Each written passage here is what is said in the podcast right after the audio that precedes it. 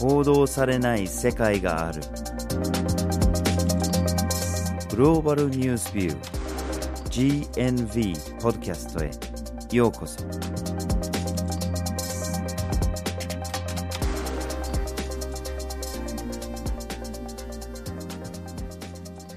今回のポッドキャストをお送りするのはバージル・ホーキンスと岩根あずさです。はい、今回のポッドキャストのテーマは古着寄付の裏側です。はい、こう古着と聞いて皆さん、あ、うちのタンスにも眠っている着てない服があるなというふうに思われる方もいるかもしれないんですけども、実は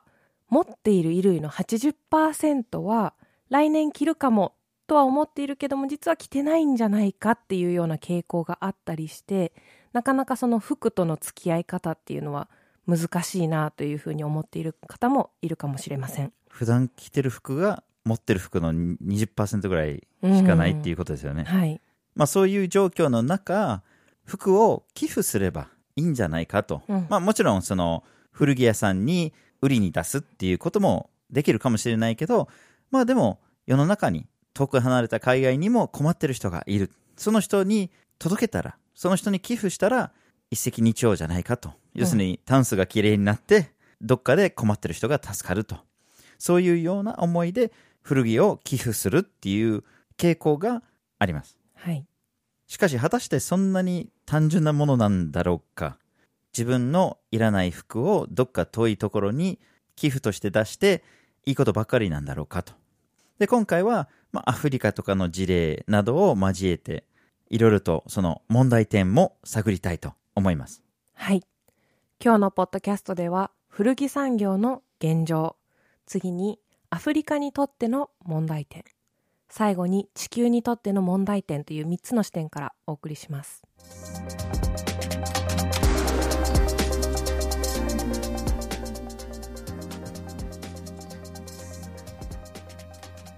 ではまず古着産業の現状からお話ししましょう。はい、ちょっとまず寄付の話に行く前に古着全般、服全般の話について見ていきたいと思います。はい、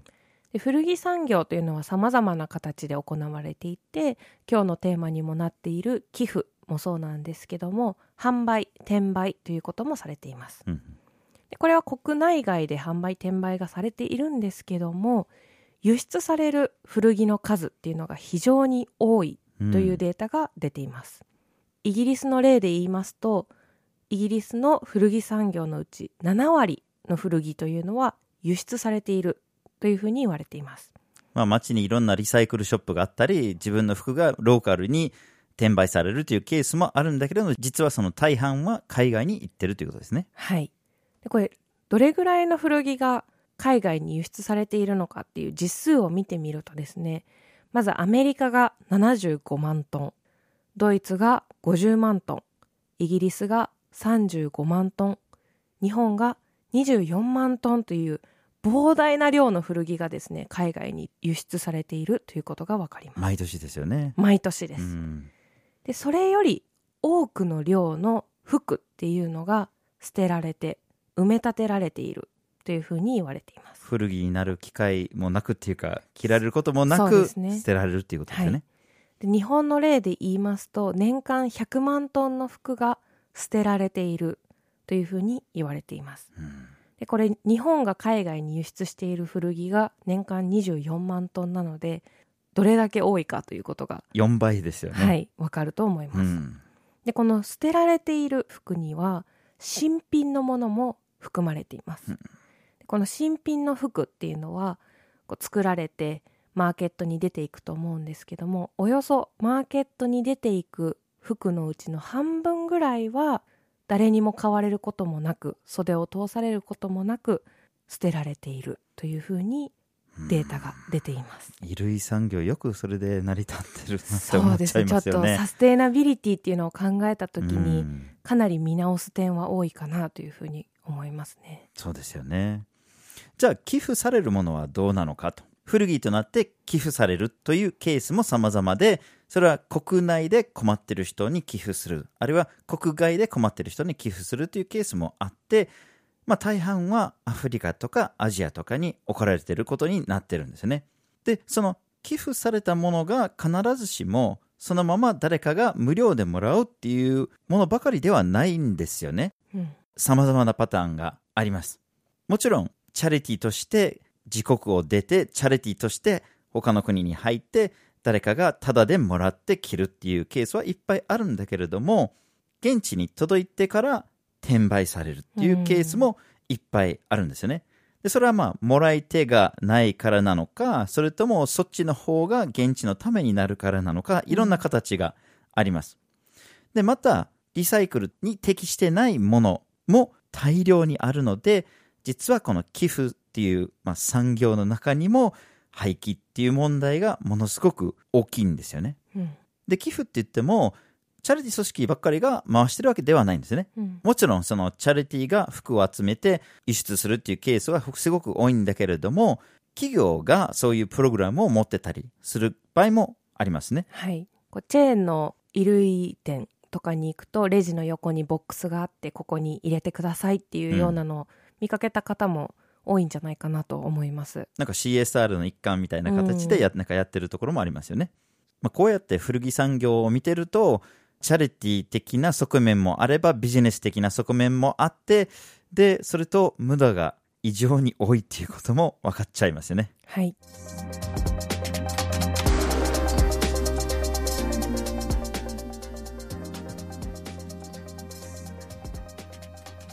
では次にアフリカにとっての問題点について見ていきましょう。はい。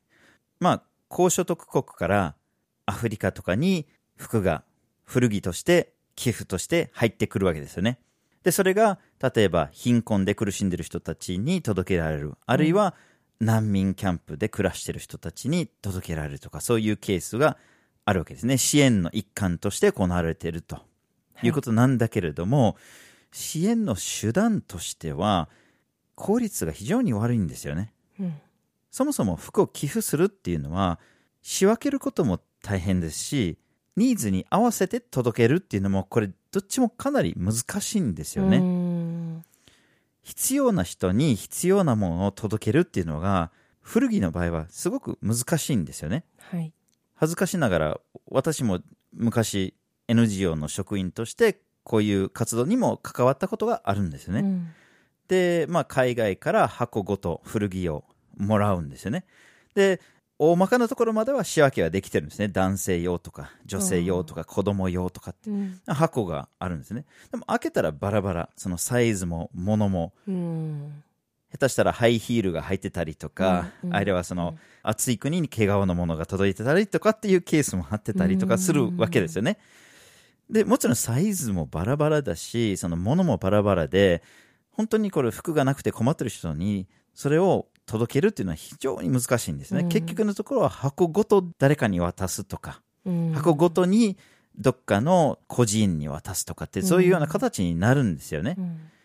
でも結局その人たちはもらったもののそのまま使えるかって言ったらなかなか使えなくて、結局のところは誰かと交換したりとか、あるいは最終的には市場に持って行って古着として転売する、あるいは場合によってはそれがなんかアルバイト代の代わりとして1箱とか2箱とかってこう渡されたり、それもまた転売とかっていろんな形になるんだけれども、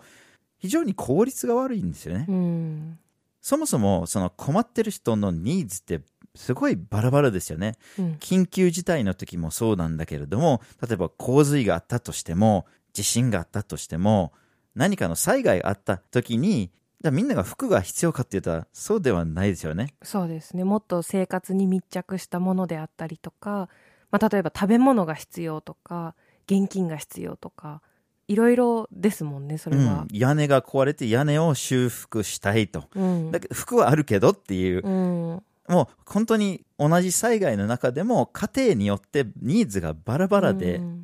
それもあって最近多くの支援団体というのがこういうような時に物とかじゃなくて現金を支給するっていう対策を取ってるんですよね。はい、そしたら必要なものを買うことができるわけですよね。はい、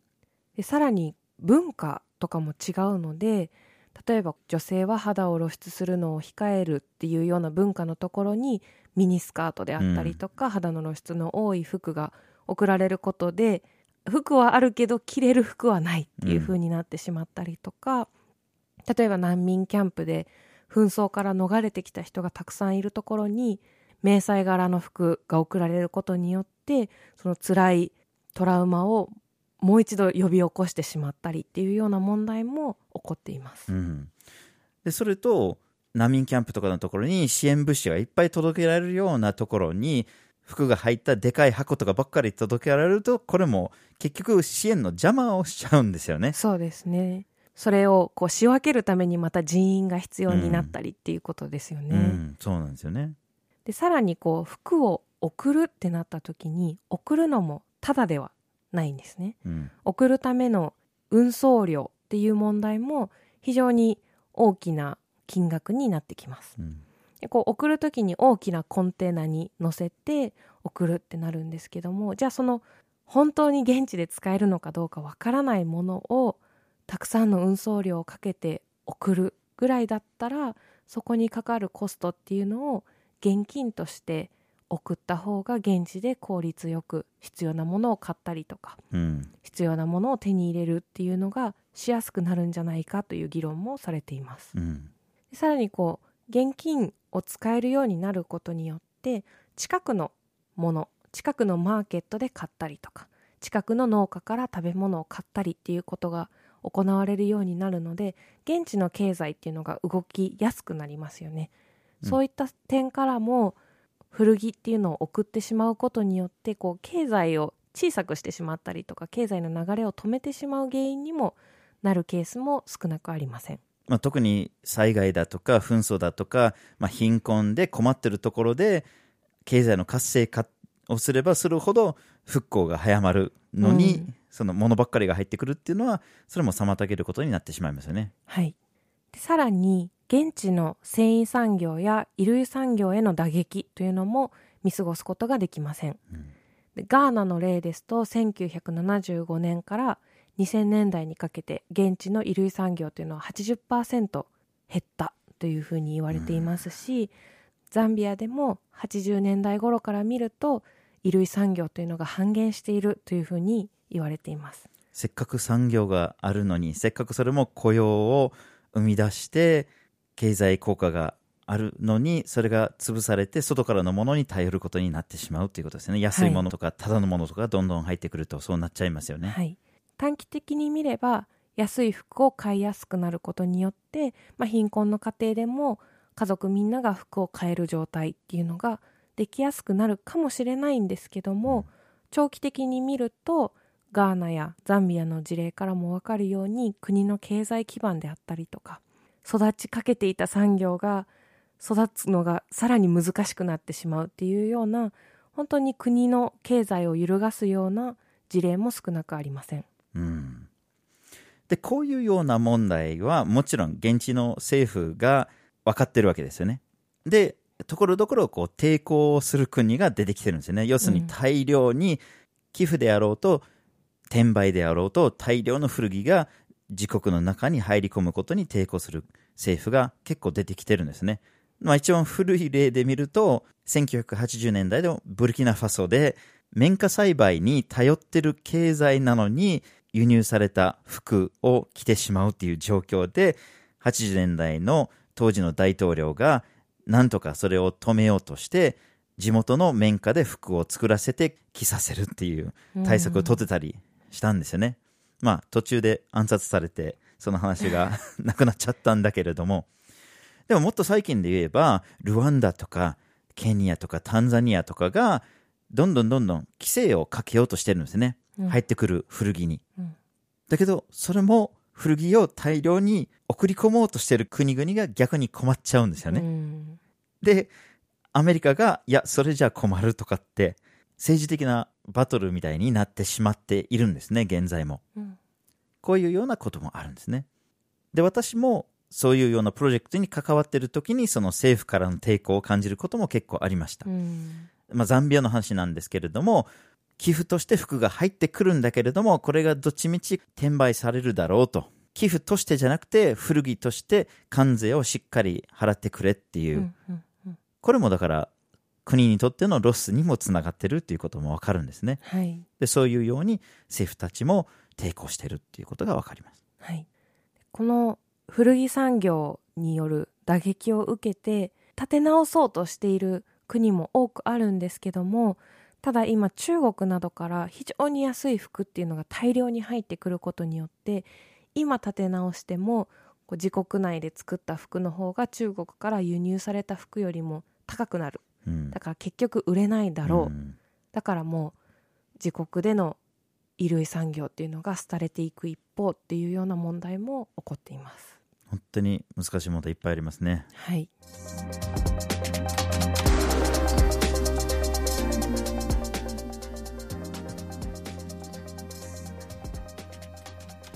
では最後に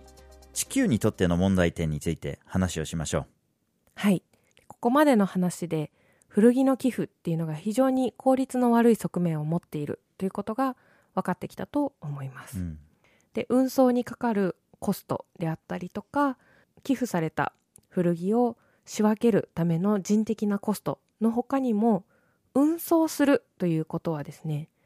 貨物として載せてどこか遠くまで持っていくということになるので、そこでかかる CO2、 どれだけの CO2 が出るのかということを考えてもやはりそこでかなりの負担が地球に対してかかるというふうに言えます、うんうん、でその運送にかかる CO2 のコストもなんですけども、結局送られた先で捨てられる、リサイクルできずに廃棄される、はたまた買ったはいいけどもう着ないので捨てるってなった時に焼却処分されますよね、うん、でこの焼却処分される際に出る CO2 の量というのもかなりのものであるというようなデータが出てきています、うん、まあ、そもそもその背景にはファストファッションっていう問題がありますよね、はい、大量に捨てるってことは大量に不要なものを作ってしまってるっていう、その処分にかかる地球への負担だけじゃなくていろんな資源の無駄遣いをしてるっていうことになりますよね。そうですね、ファストファッションっていうかこの使い捨て文化の問題っていうか、なんかワンシーズンだけ着てあとはもう捨てるとか、うん、もう流行らなくなったからもう捨てるとか、はい、でその考えてみるとその服1枚じゃあ綿の T シャツ1枚を作るためにかかるコストっていうのもすごいですよね、うん、綿花を育てるためにどれだけの水が使われたのか、うん、どれだけの農薬が使われて、うん、その綿花を運んだ時にかかった CO2 はって考え始めると、もう莫大な量のエネルギーが使われたものを本当にワンシーズンで捨ててしまっていいのかなっていう疑問が浮かんできますよね、うん、でそれ以前に作られた半分のものがそもそも一度も着られてない、ワンシーズンどころか流行らなかった捨てる、これは売れなかった捨てるっていうこの問題もあるんですね。我々に届けられてからだけじゃなくて、うん、その生産する時点で大量に捨てられてるわけですよね。でこれも実はその作られている過程の中でのその問題とも関連するんですよね。つまり半分捨てても産業が成り立つってことは、うん、どれだけ安く作れてるのか、うん、我々も安いファストファッションの服はいくらでも手に入れることができるんだけれども、どれだけ安く作ってるのかと、その生産工場がどんどん安いところへと、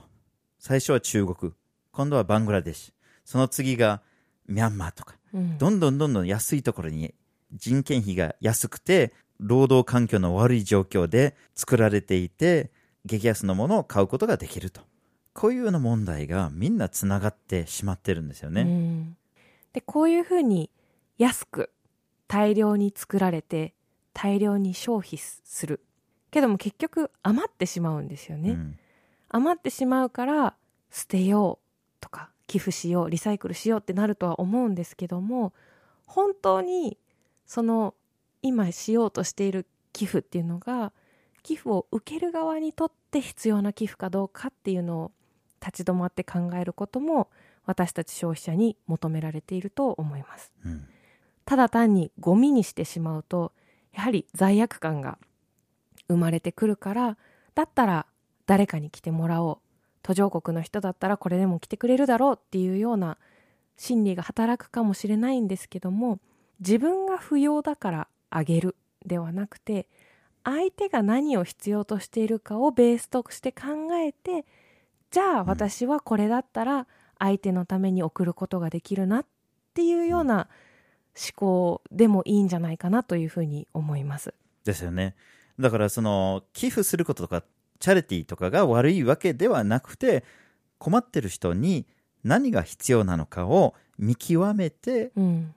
その必要としてる人のニーズを先に考えるっていうところですよね。はい。そこがどこまで必要なものなのかっていうのが見極めにくいのであれば、もういっそのこと現金で送るっていうのも一つの方法かなというふうに思います。効率が良くて、相手にとって自由に必要なものに使うこともできて、無駄がないっていう状況ですよね。はい。それがベストですよね。はい。今日のポッドキャストでは、古着寄付の裏側というテーマでお送りしました。古着産業の現状について、アフリカにとっての問題点、最後に地球にとっての問題点という3つの視点からお送りしました。